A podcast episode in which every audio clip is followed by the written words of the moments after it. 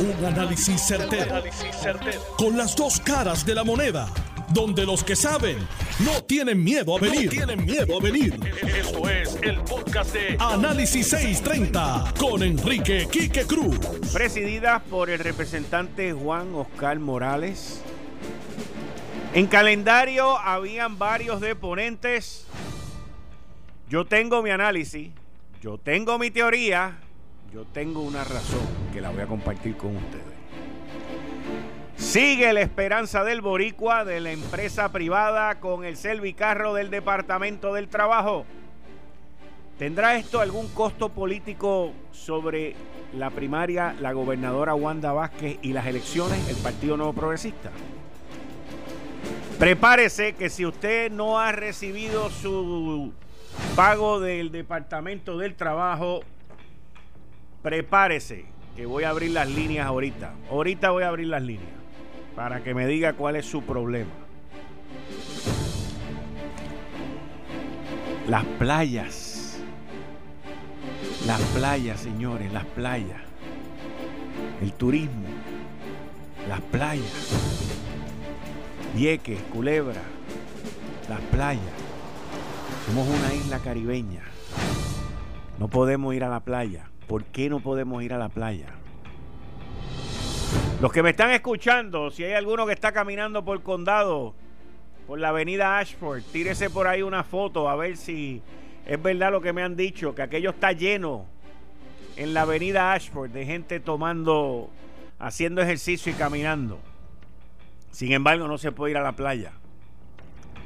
Italia, quien ha tenido el segundo número de fallecidos más alto, anunció que va a abrir todos sus aeropuertos el 3 de junio. El 3 de junio.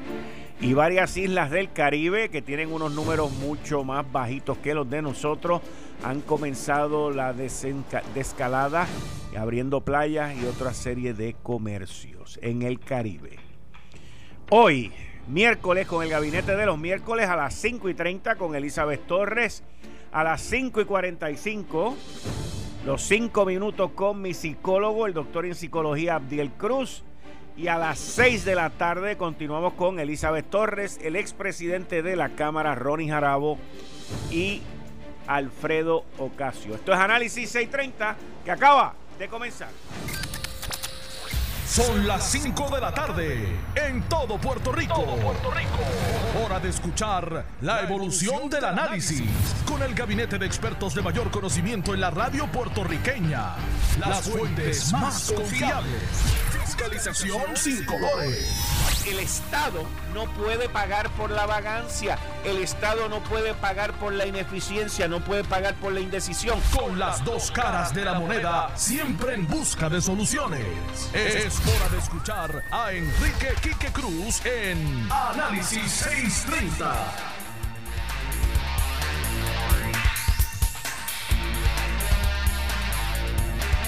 Tarde de hoy Miércoles, me estoy riendo porque me, mandaron un mensaje de texto. Mi querida amiga y seguidora Eneida de Morovi. Eneida, muchas gracias. Morovi es un tremendo pueblo que ha sacado de ahí unos tremendos próceres y servidores públicos. Tú recordándomelos como son. Muchas gracias, Eneida, muchas gracias. Bueno, hoy es miércoles 20 de mayo del 2020. Tú estás escuchando Análisis 630. Miren, el presidente de la comisión en la Cámara de Representantes de Salud, Juan Oscar Morales, anunció hoy que está cerrando de manera abrupta. Él no dijo que fue abrupta, yo estoy diciendo que fueron abruptas las vistas en la Cámara de Representantes sobre la compra de las famosas pruebas estas. Yo entiendo, en mi opinión, y hace tiempo que no hablo con Juan Oscar, by the way, pero yo entiendo por las eh, declaraciones que él había dicho anteriormente, anterior esta semana, yo entiendo que Juan Oscar Morales tenía una, una lista de mínimo de tres a cinco personas más que él estaba muy interesado en que fueran allí a deponer. Ahora, ¿por qué este cambio tan abrupto? Yo tengo una teoría, yo tengo un análisis. Yo entiendo que los federales se comunicaron con Juan Oscar, porque Juan Oscar ha estado compartiendo información con ellos y le ha estado entregando, dicho por él, esto no es análisis ni nada, eso es dicho por él. Y yo entiendo que los federales se comunicaron con Juan Oscar Morales ayer, hoy por la mañana, y le pidieron que por favor parara ya las vistas. Esa es mi opinión, ese es mi análisis. ¿Y por qué llego a esa conclusión? Porque ayer se filtró el chat de Robert Rodríguez, el dueño presidente de Apex, con Juan Maldonado. Nosotros lo tuvimos aquí, lo sacamos aquí y lo compartimos con ustedes aquí. Y yo entiendo que los federales le dijeron a Juan Oscar, mira mano, esto se liquió. Alguien que estuvo en la vista ejecutiva lo soltó yo espero que no haya sido un rookie de la Cámara de Representantes del Partido Popular que ha hecho por ahí barbaridades y también se le haya ido la mano con esto. Yo espero que no haya sido él. Pero la realidad de todo esto, mis queridas amigas, amigas, es que yo entiendo que los federales, eh, los federales le dijeron, mira, si, sigue, si seguimos con esto me estás dañando mi investigación y me puedes dañar los trabajos que estamos haciendo para dar con todo esto, porque aquí lo que se ha formado ha sido un reguero. Ahora todo el mundo está cooperando, ahora todo el mundo está ayudando a algún tipo de pesquisa, algún tipo de investigación, y esa es la nueva artimaña para no ir allí. Pero entiendo que por lo que ocurrió en la vista ejecutiva y por la información que salió del chat, los federales pidieron, intervinieron y eso con quien único van directo es con el presidente de la comisión y puede ser que también con el presidente de la Cámara y planteen esto de una manera extremadamente confidencial, extremadamente sensitiva, porque no me hace sentido, ni lógico ni procesal, el que Juan Oscar de momento, después de la vista ejecutiva, después que se liquió el chat, venga y diga que ya los trabajos se terminaron, que no van a haber más vistas y que él tiene suficiente información para entregar un, informe. Es la única manera que me puedo yo en mi mente explicar para un fin tan abrupto, tan de repente, tan inesperado de estas vistas. Porque miren, Juan Oscar todavía quería llevar allí a otros que habían vendido pruebas. Juan Oscar había dicho que iba a citar al exsecretario de salud. Juan Oscar, estoy segurísimo que quería volver a traer a Mabel Cabeza y a otras personas más, que ya pasaron por allí y que luego de haber pasado, su testimonio creó más dudas todavía.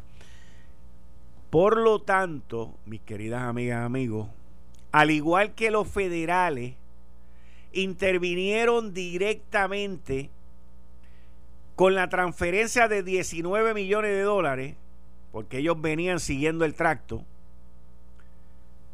pues pararon la transferencia. El gobierno de Puerto Rico consiguió que, se le, que le devolvieran su dinero con la intervención de las autoridades federales. Y yo entiendo que aquí de nuevo hay una intervención directa de las autoridades federales pidiendo que paren esto porque le pueden dañar la investigación.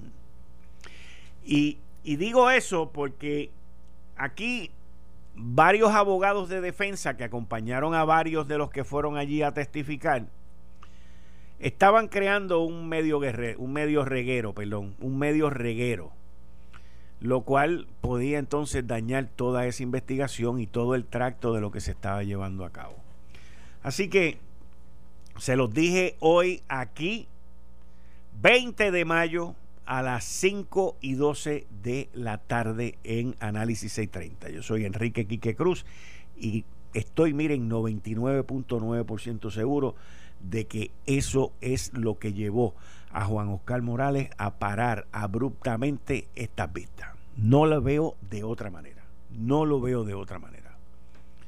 No lo veo de otra manera. La otra, la, otra que sería la, la, otra suposición, el otro análisis o la otra apertura a que hayan terminado con esto de una vez y por todas, que lo veo más, más, más lejos que los federales, es que la Cámara de Representantes como cuerpo haya decidido fumar la pipa de la paz con la gobernadora y hayan llegado a un entendido de que esto había que pararlo. Las encuestas, mis queridas amigas y amigos, en estos casos y en año eleccionario, en año primarista, se convierten también en un arma muy, muy peligrosa. Y yo creo que con la salida también ayer del chat de personas identificadas con el Partido Nuevo Progresista, ya es como el tercero o cuarto chat en este cuatrienio que destruye también la institución del Partido Nuevo Progresista. No, es que la destruya, sino que le, le socava, socava esa institución porque de toda la gente que se están hablando ahí, pues son gente que pertenecen al Partido Nuevo Progresista. Así que una combinación de todas esas cosas pueden haber llevado a cabo, pueden haber llevado para que esto se aguantara la cosa. Pero vamos a ver, porque eventualmente estas cosas se saben, eventualmente alguien pues lo confirma y nosotros aquí pues con los análisis siempre dando al frente con eso. ¿Ok? Así que vamos a ver. Esto es cuestión de de par de de par de, de días, así que vamos a ver lo que pasa aquí. Vamos a ver lo que pasa aquí. Vamos a ver lo que pasa aquí. Porque ese chat que salió publicado ayer y que yo lo compartí con ustedes ayer aquí en primera, eh, tiene unas peculiaridades que también las vimos en otros chats. Y, y aquí todo el mundo tiene suerte de que la gran mayoría de la gente están encerrados en sus casas y no están trabajando. Porque les tengo que decir que todavía no hemos escuchado la conexión entre Juan Maldonado, Robert Rodríguez y el Departamento de Salud. Que eso debe estar ya en otro chat. Y eso debe estar ya en otras conversaciones que debe haber tenido Robert Rodríguez con Juan Maldonado. No tengo duda de eso tampoco, by the way. Lo que nos enseñaron las 72 gráficas esas que nos enseñaron y los mensajes tengan algo bien claro, para que no nos animemos mucho ni nos ilusionemos tanto. Es lo que los investigadores quieren que nosotros veamos. Pero yo le garantizo a ustedes que hay muchísima más información y conversaciones internas, porque acuérdense que lo que vimos en esas 72 páginas de Juan Maldonado y Roberto Rodríguez de Apex es una conversación entre dos personas que están haciendo un negocio y se lo están celebrando. Y luego al final, el 5 y el 6 y el 7 de abril se lo están sufriendo.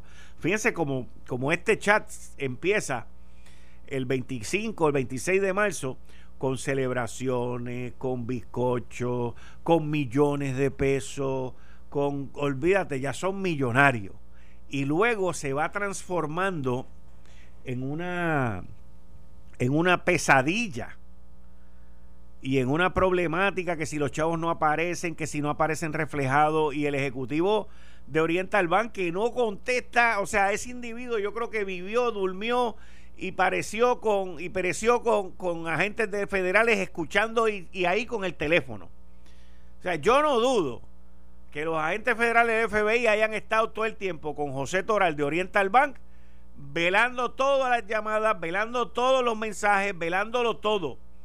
Porque mira que dio excusa para no hablar con Robert Rodríguez, Mira que se las inventó, y yo no creo que un ejecutivo de banco tenga tanta ligereza mental para bregar con una situación tan crítica como esa, si no es que los federales están al lado de él diciéndole, di esto, di aquello, haz lo otro, haz lo otro, di que estás en un conference call, di que estás para aquí, di que estás para allá. Así que esto, esto es una novela, esto es un entretenimiento para el verano. Y solamente hemos visto aproximadamente como un 1% de todas estas conversaciones.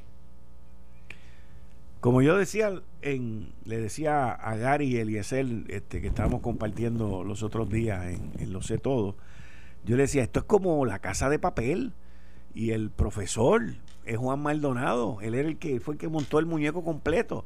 Y entonces vienen y me dicen, ¿y quién es Robert Rodríguez? Yo le digo, pues para mí que es Berlín.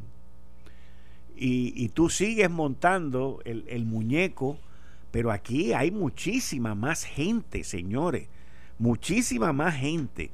Usted se imagina estos dos personajes, a Juan Maldonado y a Robert Rodríguez, el de Apex. Usted se imagina estos dos personajes que por un periodo de horas, de horas, de varias horas o de varios días, se sintieron multi, multimillonarios.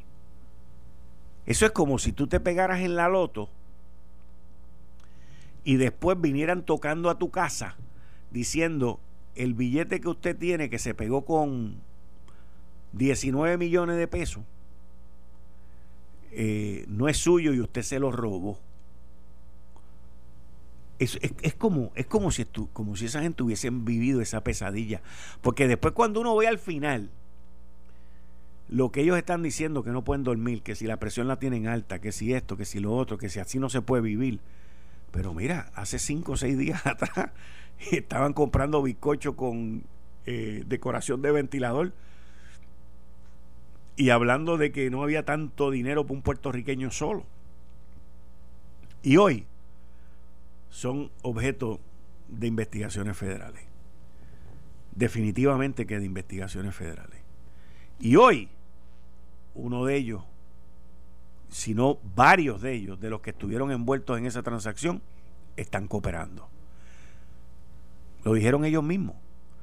Y tú no contratas a Juan Ramón Acevedo para ir a una vista con Juan Oscar Morales. Para eso tú no contratas a Juan Ramón Acevedo. Un abogado muy bien cotizado eh, en el Tribunal Federal, principalmente. Así que tú, tú no contratas a una un individuo como ese para que te vaya a comprar allí a acompañar a una vista. Tú no pides una vista ejecutiva por cuestiones de seguridad tampoco. Aquí hay muchas cosas que nosotros no tenemos la certeza. Yo básicamente estoy haciendo un análisis a base de lo que he visto y de lo que se nos ha permitido ver, que estoy seguro que es menos del 10% de toda la información y de todo lo que existe aquí para que esos teléfonos hayan salido, digo, para que todos esos mensajes, las 72 paginitas esas de mensajes, que eso es ni el 1% de todo lo que hay aquí, haya salido, eso la persona tiene que haber entregado su celular y le tienen que haber puesto ahí a sacarle todo lo que tenía. Eso es así de sencillo. Y tú tienes que estar cooperando para que eso se dé. No hay de otra. No existe de otra. Miren, Hoy, de nuevo, volvimos con el servicarro en el Departamento del Trabajo. Hoy, de nuevo, la gente esperanzada en que se les resuelva su situación. Hoy, de nuevo, Puerto Rico sigue sin, sin ver esos cheques y esos depósitos salir. Que yo el lunes les adelanté a ustedes que ese dinero lamentablemente no lo van a recibir yo creo que temprano o para mediados de la semana que viene. Ya hoy entiendo que se han visto unos avances de que los sistemas ahora ya se están comunicando y que la información está fluyendo, pero tienen que hacer pruebas y tienen que comenzar a eh, hacer esos depósitos lo más pronto posible. Después de 66 días y un mínimo de 36 días desde que esta situación comenzó, se aprobó la legislación, se llegaron las guías a Puerto Rico que fue el 6 de abril. Usted tiene del 6 de abril al 6 de mayo usted tiene 30 días más o menos. Y del 6 de mayo al 20 tiene dos semanas más. Son 44 días, mis queridas amigas, amigos, que la gente ha estado esperando. Yo quiero coger un par de llamadas antes de irme a la pausa. Si usted está desempleado de la empresa privada y ha tenido dificultad con el Departamento del Trabajo y no, le ha, y no ha recibido su dinero, pues deme una llamadita que los quiero escuchar al 758-7230, 758-7230. Pero les voy a pedir, por favor, es solamente aquellos del PUA de los 600 dólares que han estado desempleados y que han tenido dificultad en comunicarse con ellos. Los quiero escuchar. Ya tengo el cuadro lleno. Vamos para adelante. Análisis 630. Buenas tardes. Sí, buenas tardes. Aida de Mayagüez. Dígame. Bueno, yo soy eh, beneficiaria del desempleo. Este, soy activa eh, trabajo a tiempo parcial, eh, tuve que esperar todo este tiempo, este, hasta hace como dos semanas atrás, que sí pude lograr a través de un número que me dieron cuando llamé al 9939-369 que dio la Secretaría del Trabajo. Allí cuando yo llamé ese día logré conectarme desde las siete y media que comencé a llamar hasta las ocho menos trece minutos. ¿De la tarde o, de, eh, la mañana? No, de la mañana, porque yo sabía que a las siete y media abrían y rapidito comencé a llamar y me conecté bastante rápido. Entonces allí me atendió una dama que de hecho no es del departamento del trabajo, sino fueron de las personas que reclutaron para trabajar en sus casas, desde sus casas. Eh, de lo que explicó la secretaria del Trabajo, ella muy amablemente me tomó la información y además me dio un número que yo le puedo dar a ustedes por si tienen problemas, el 1844 930 2055. En ese número, ella me indicó que yo escribiera un mensaje, solamente mi nombre completo con los dos apellidos, y, solamente eso. A mí, uno, escribí el mensaje. Espérese un momentito. 1844 1844 930 2055. Y ahí uno manda un mensaje de texto. Un mensaje de texto, sí, porque yo no tengo teléfono inteligente y ella me dijo, y de hecho, mientras yo estaba esperando. ¿Con qué, con, qué, ¿Con qué información? Con mi nombre y mis dos apellidos solamente. Más nada. Sí, ella me indicó eso, pero yo escribí realmente todo lo que yo necesitaba, que necesitaba que me enviaran la, el formulario para reclamar semanas para enviarlo a mi patrono. Y entonces, eh, eh, rapidito, este por correo recibí el formulario y este se lo llevé a mi patrono, mi patrono lo llenó, pero yo tenía que esperar a cobrar esa bisemana, porque si no, el patrono no me llena el formulario. Muchas gracias. gracias. Análisis 630, buenas tardes. Rapidito por aquí. Mira, ¿qué está pasando? Que no está saliendo el programa de por, por, por internet. Explíqueme, dígame qué es lo que está pasando. ¿Ah? Que no se oye el programa por internet. Sale el programa anterior y el anuncio de Ana Geméndez que ha salido como 20 veces. Ok, ya nos están escuchando. Y sale el programa que hay el de Kike, que hay el de ayer. Programa de ayer. Ok, ya, ya, ya lo notificamos ahora. Muchas gracias. Ok, gracias tú. Gracias. Análisis 630, buenas tardes. Hello. Sí, buenas tardes. Sí, buenas tardes. Mi nombre es Mayra Hernández.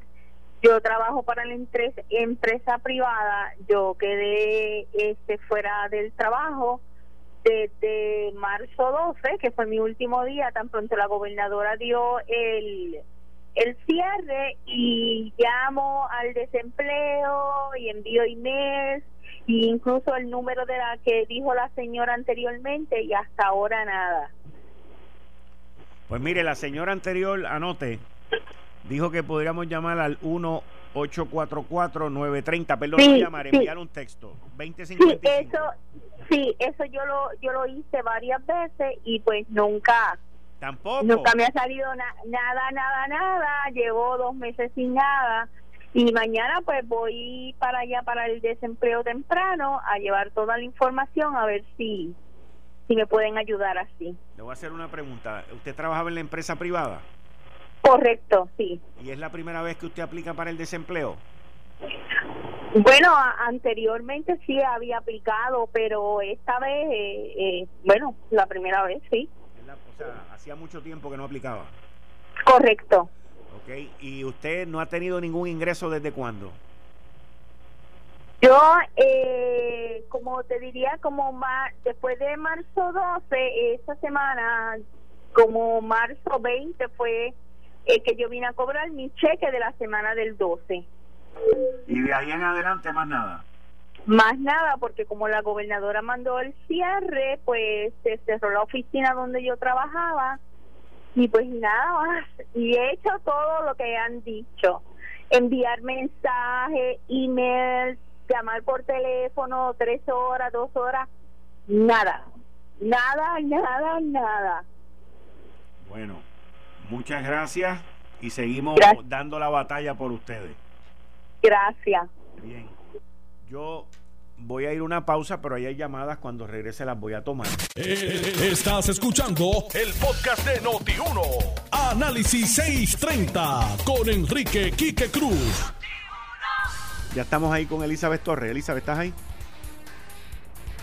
Sí, aquí estoy. Saludos, Quique, y saludos a todos los que te escuchan fielmente en este horario.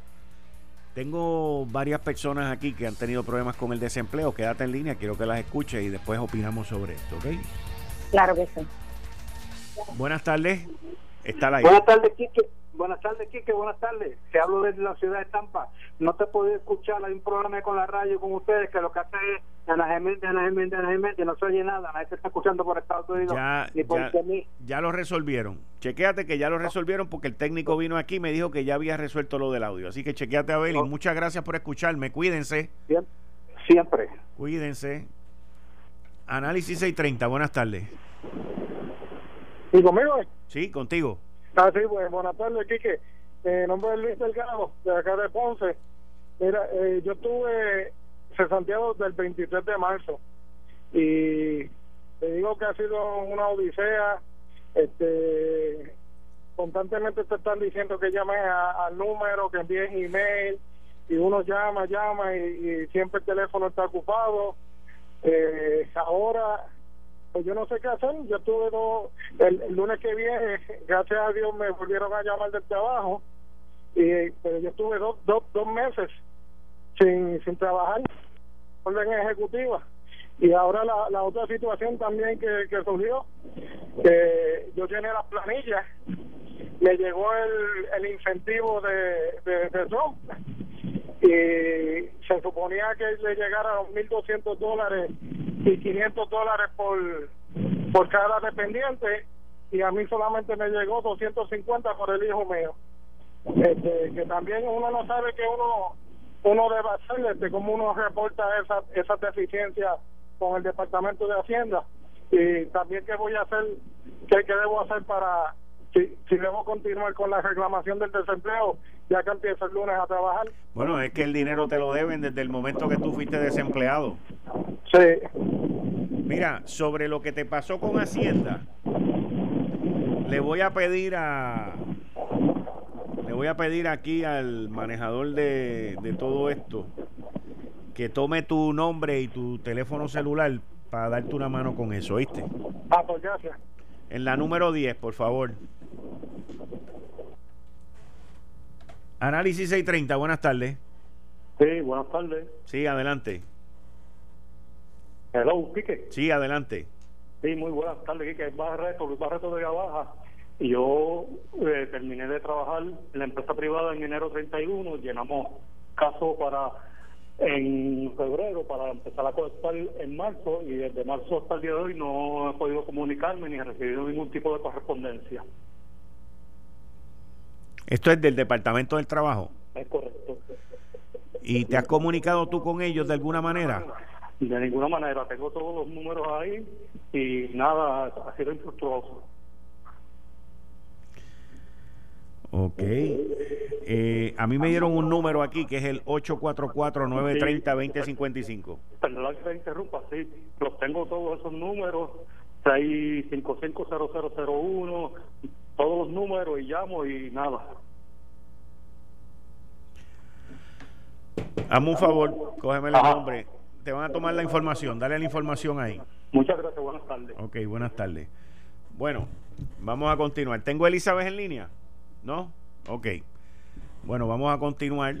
Eh, miren, esta situación que estamos viviendo ahora mismo y el cuadro está lleno, lleno, ¿ok? De gente que no logran comunicarse, de gente que continúan teniendo problemas con el desempleo, de gente que ya van a comenzar a trabajar y que se les deben dos meses. Óigame, dos meses son ocho semanas, señores. Ocho semanas a 600 pesos son 8 por 6, 48. Esos son mínimo 4.800 pesos, sin contar los adicionales. O sea, estamos hablando de mucho dinero que el gobierno no ha podido desembolsar y que allá afuera hay gente que necesitan, necesitan que eso se agilice, que eso avance, que eso comience para que la gente pueda tener un respiro de todo, de todo lo que tienen encima. Y entonces entramos en la disyuntiva de la descalada, de la apertura y de los temores que todos tenemos, porque todos tenemos temores. Y uno entonces viene y dice, caramba, ¿cómo es que en ciertos sectores, como el ejemplo que me dieron a mí de la avenida Ashford, hay un montón de gente caminando allí con mascarillas y todo este tipo de cosas. Pero se ve aglomeramiento en las filas para entrar a los sitios. En la 2, ¿en qué línea? Ok. Elizabeth, ¿ya estás aquí? Sí, que estoy aquí. Ok, pues déjame terminar este pensamiento y tú me puedes, me puedes ayudar con esto también. Eh, ¿Cómo la gente ven aglomeramiento, ven filas, ven todas estas situaciones que se están dando en el diario vivir de Puerto Rico y entonces eh, no pueden ir a la playa. Y hoy sale un artículo por ahí del Departamento de Salud, alguien diciendo que es que no saben el contagio por las aguas y las vainas y las orobetas. Pero yo, yo creo, entiendo que la gente tiene mucha preocupación no se quieren contagiar. Ya todos hemos visto la maldad que hay en ese virus, lo letal que es. Y si tú puedes ir a la playa y que haya la observación de que todo el mundo se mantenga alejado, te puedas meter en el agua. Es agua que está corriendo. No sé, o sea, hay cosas que yo no, no entiendo, Elizabeth. Explícame tú, a ver qué tú crees lo de las playas. Eh, pues mira, aquí que por un lado, ¿verdad? Por la situación crítica que está pasando el país, no solamente por el COVID, sino el, la debacle que hay en las distintas agencias públicas, ¿verdad? Que a través de tu, de las personas que te llamaron podemos ver que esto ha generado severas angustias. Eh, ir a la playa es para mucha gente una terapia, ¿verdad? Sobre todo aquellos que viven cercanos, cercanos a esos cuerpos de agua. Sin embargo, a mí me preocupa un poco, Quique, viendo lo que ha pasado en playas en los Estados Unidos que han abierto y luego las han tenido que cerrar nuevamente, no sé si tal vez la gente en esa búsqueda de distracción y, y pensando tal vez en, pues mira, compartir con sus hijos un poco, salir del encierro, porque verdaderamente esto enferma a cualquiera, francamente. Pero me preocupa, no sé, siento que la gente debe estar bien consciente y debe haber un mecanismo de seguridad porque como tú controlas el reguero de gente que va a acudir a las playas, eso es innegable. Entonces, pues en ese sentido, no sé qué mecanismos se van a utilizar para garantizar este disfrute que yo entiendo que la gente se lo merece. Yo entiendo que la gente, hoy mismo yo estuve en un, en un supermercado y tuve que hacer una fila de casi una hora entera y le daba la vuelta así para arriba y para abajo. Vi tráfico, cogí tapones. Así que yo creo que la gente está como un poco inclinada a ya salir del encierro, pero me parece que se requiere se requiere un esfuerzo de toda la ciudadanía, un esfuerzo del gobierno también Y no sé, Quique, estoy viendo en Estados Unidos estas cosas y un poco me, me, me, me asustan. Me asustan que nuestro, me asusta que nuestros niños se puedan contaminar. Me asusta que el desespero de la gente los lleve a cometer errores que finalmente termino, terminemos con un problema mayor. Francamente, pues tengo como que mi corazón dividido en ese sentido. Me da temor. Quisiera que fuera así, pero me da temor. Yo vivo frente a la playa, así que yo mí me encantaría, yo soy playera, pero reconozco que pues un gran riesgo, no sé si estamos preparados para eso. Tú sabes que yo abogo por la apertura gradual y, y bueno, y segura para nuestra gente, pero en cuanto a las playas, y que no sé, francamente me da un poco de temor. Bueno, pero Elizabeth, si las abren el mes que viene, por ejemplo, ¿tú estarías de acuerdo con que las abran el mes que viene? Sí, sí, yo, yo entiendo yo entiendo el argumento, Kike, o sea, ¿hasta cuándo lo vamos a postergar? No, exacto, porque ese, es el issue, o sea, el, el, mes que viene, ¿vamos a estar mejor que hoy? No creo, no creo. lo entiendo. De aquí a dos meses, ¿vamos a estar mejor que hoy? Tampoco lo creo. por entonces, eso te digo que toda es... Entonces, el, el seguir postergándolo Ah, pero, ah, pero, si no hay la gente para la supervisión, si no hay la gente para estar chequeando, mire, hey, un pito, hey, hey, no, no puede haber aglomeración. Pues si eso no existe, pues entonces nos tenemos que, quedar encerrados y nadie va a poder trabajar. O sea, aquí eh, eh, eh, yo, yo soy fiel creyente, ¿ok? De que esta cosa hay que respetarla de que este de la autorregulación. No, no, yo soy fiel creyente de que esto hay que respetarlo, de que esto hay que regularlo, de que nosotros nos tenemos que chequear, double check. Tú me chequeas a mí, yo te chequeo a ti. Mira, no hagas eso, mira esto, mira lo otro. Pero el Estado tiene que asumir una responsabilidad. Yo estoy viendo, por ejemplo, dentro de todas las lecturas que yo hago todos los días, yo estoy viendo otros estados y otras jurisdicciones que están reclutando mil, dos mil para para el tracing para esto, para lo otro. Yo no veo reclutamiento aquí. Yo lo que estoy viendo es repartición de billetes a todo lo que da y después nos vamos a tener chavos para que la gente haga lo que tiene que hacer. Y no lo hago en son de crítica, lo hago en son de, de, de, de prioridad. O sea, aquí hay una prioridad para el rastreo. Aquí hay una prioridad para que se vigilen en las playas. Aquí hay una prioridad para que se mantenga una ley y un orden y un distanciamiento. Pero ¿quién lo va a hacer? Pues yo entiendo que se supone que lo haga el Estado. Y no va a poder ser la policía porque la policía no tiene suficiente personal para hacer eso. Correcto. Sí. Y lo que noto de, tu juicio, ¿verdad? Que es muy acertado también es esta balanza entre un esfuerzo conjunto, pues claro, entre el Estado y la gente. Porque hasta yo entiendo hasta qué punto vamos a seguir postergando, qué va a pasar con las escuelas, qué va a pasar en agosto. Eh, yo, yo entiendo ese punto, yo simplemente me preocupo, ¿verdad? Pero no, no me opongo, no me opongo. Francamente, la gente, la, cada persona, cada ciudadano, cada ciudadano es responsable de la seguridad de su familia y de sus hijos. O sea, finalmente el gobierno puede hacer mil, mil órdenes, puede hacer mil leyes, puede meter preso a media humanidad y francamente al final del día este, esto nos toca a todos. El mensaje, ese doble mensaje que lleva el gobierno de que todos debemos resguardarnos y todos debemos protegernos, pero sin embargo ellos son los primeros que violan las normas o ellos son los primeros que no cumplen con sus promesas, ¿verdad? De alivio de alivio a la gente. Pues eso provoca que la gente un poco pues se pongan rebeldes, tú sabes, ¿hasta qué punto yo voy a estar en ese encierro y tú no estás haciendo lo que te toca hacer por mí? Y en ese estado de rebeldía o en ese estado de no no es ni rebeldía, es ya me cansé de cooperar tanto, tú sabes, Quique. Y entonces, pues que asuman esta, esta actitud de irresponsabilidad, porque mira, hoy mismo en la fila, que era donde iba, hubo gente que se pegaba y hay gente que te habla, es más, hay gente que te toca, que te toca, mira, eh, me puedes decir la hora y, te, y, o sea, y dentro del supermercado tampoco hubo ese respeto sí, en términos generales lo hubo, pero siempre hay gente que viola ciertas normas y eso no se puede controlar, no hay guardia que controle eso, no hay Estado que controle eso. Yo creo que estamos pasando, transicionando más bien y un poco la responsabilidad va finalmente a recaer en nosotros, porque la vida la proteges tú, la vida la protege. Si tú vas a un rincón de la playa que estaba rotado y tú andas con tus dos hijos, tres hijos, porque quieres compartir o andas solo con tu pareja, lo que sea, o te llevas a tu perro, sí que tú sabes lo que pasa en la playa con los perros también. O sea, hay que ejercer prudencia para que podamos ir reabriendo. Tiene que haber cooperación de la gente también.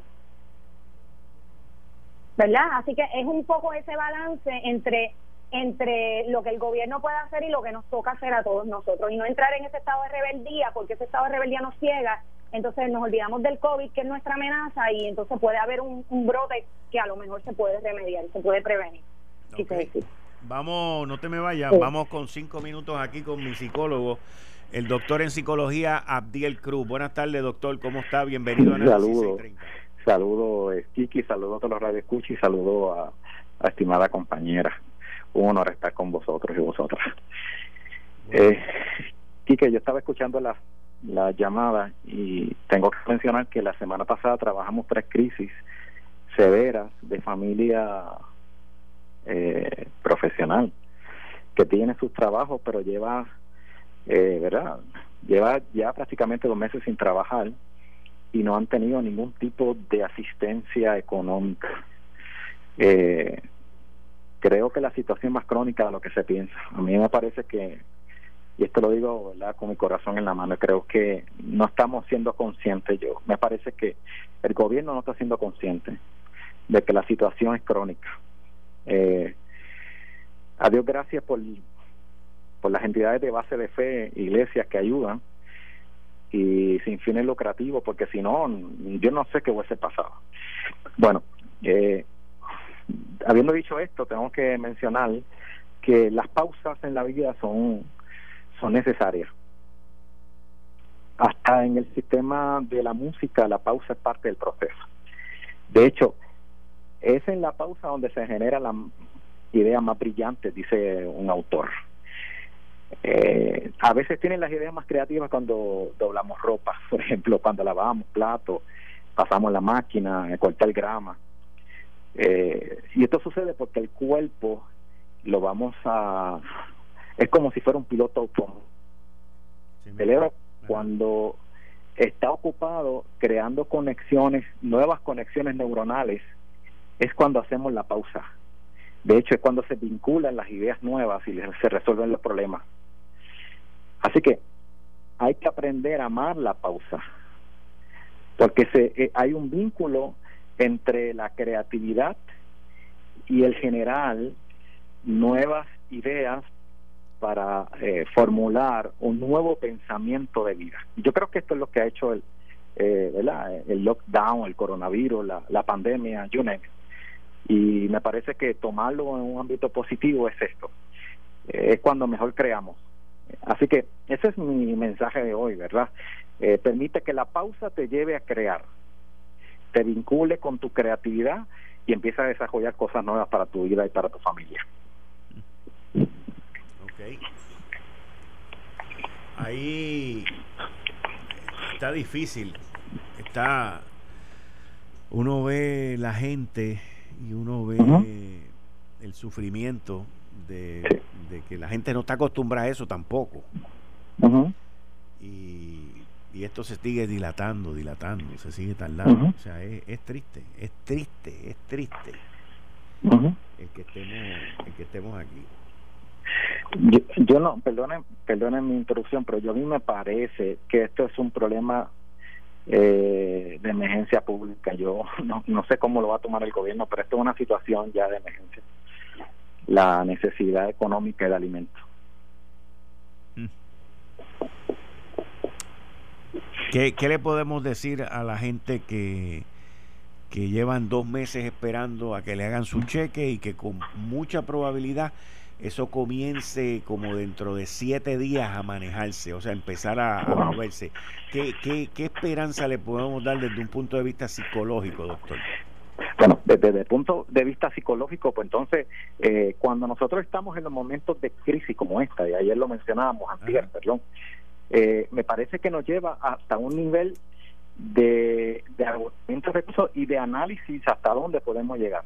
Eh, y claro, con el hambre o con la necesidad no se juega, pero hay que ser eh, creativo. Yo, los municipios están ayudando, so, a mí me parece que lo que sí es demostrar de que estamos hechos y, y la esperanza nunca se pierde la esperanza nunca se pierde. Así que eh, mi mayor recomendación utiliza la fe y la esperanza para que puedas crecer y puedas eh, lograr obtener lo que necesitas.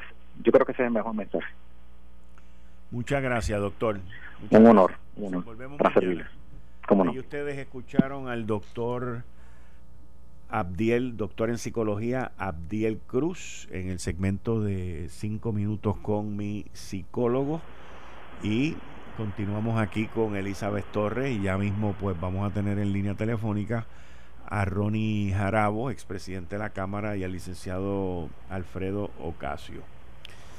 Elizabeth, estamos hablando de las playas, pero ahora volvemos a la situación de la necesidad, la gente que está pasando, eh, pasándola bien difícil porque no han recibido nada del desempleo en los últimos ocho semanas y, y que, o sea, ya, ya esto, pues, la, la desesperanza es lo que, lo que está de frente. Mira, aquí que yo recuerdo, ¿verdad? Mientras el doctor habla y todo esto está sucediendo y tenemos esta conversación, este, yo recuerdo cuando el cierre de gobierno en el 2007 creo que fue, y yo era maestra en aquel entonces y recuerdo el desespero, el, eh, la frustración de verme en una fila de desempleo y todo eso. Cuando yo he trabajado toda mi vida nunca he querido depender del gobierno, me gusta trabajar, ¿verdad? Y a mí eso me afectó. Bueno, yo me fui de la fila, me fui para mi casa a llorar porque yo no podía creer que yo me iba a quedar sin trabajo y no por mi causa, ¿verdad? Y yo no, yo simplemente, yo quiero, yo quiero usar este momentito, que esta oportunidad que es breve que tú me das para hablar de esto, pero yo quiero enviarle un abrazo cálido a todas esas personas desempleadas, porque Quique, yo recuerdo a mis estudiantes en crisis horribles en el salón de clase porque ambos de sus padres se habían quedado desempleados. Yo recuerdo cuando los despidos también de, la administración de Fortunio, de los despidos masivos, también pasaba esto. Y no, no estoy hablando de una cosa ni de otra, simplemente del efecto que tiene quedarse sin empleo sobre los adultos y sobre los niños, sobre los jóvenes. Eh, el aumento de la criminalidad que eso provoca, que eso es una bomba de tiempo que va a explotar pronto, la desesperación, la desesperanza. Así que yo quiero enviarle un abrazo, pero cálido, cálido a cada persona desempleada que me escucha que no ha recibido ni un centavo. Yo entre ellos, Kike, yo no he recibido ni una sola ayuda. Yo estoy anclada en la ayuda de mi familia y yo le- le- les pido, mira, a los vecinos que tengan uno, hay gente que tiene más que otros. Si el Estado no está respondiendo, no dejemos desespera- desesperanzadas a las personas que tenemos cercanas. Vamos a tener que, que, eh, vamos a tener que, que comenzar a hacer hacer honor a nuestro nombre de boricua que somos serviles verdad y comenzar a ayudar a los que tenemos al lado. Y que yo no quiero ni imaginarme la desesperación la frustración eh, el desasosiego la desesperanza los conflictos familiares que genera el no tener dinero. O sea esto yo no sé qué pasa con el gobierno. Yo no sé cómo se acuestan a dormir tranquilos ante tanta insensibilidad ta- tanta incompetencia. El departamento del trabajo ha sido otro circo más otro circo público mientras la gente está desesperada está viendo que esto no arranca y que o sea el- la salud mental en Puerto Rico tiene que estar tan y tan y tan impactada a tantos niveles y a tantas edades es lamentable es lamentable es triste a mí ah, yo estoy bien afectada con esta situación del desempleo y de la gente que, que está desesperada de verdad hoy en la fila lo que te digo todo el mundo estaba hablando de esto y es, es, triste es bien triste bien triste Muchas gracias, Elizabeth, eh, por esas palabras de verdad que muy, muy lindas y, muy acogedoras. Y ese abrazo, nos unimos todos en ese abrazo a todos aquellos y esperamos que ya dentro de los próximos días el sistema empiece a funcionar como, como se supone que sea. amén Esto fue el podcast de Notiuno. Análisis 630 con Enrique Quique Cruz. Dale play a tu podcast favorito a través de Apple Podcasts, Spotify, Google Podcasts, Stitcher y notiuno.com.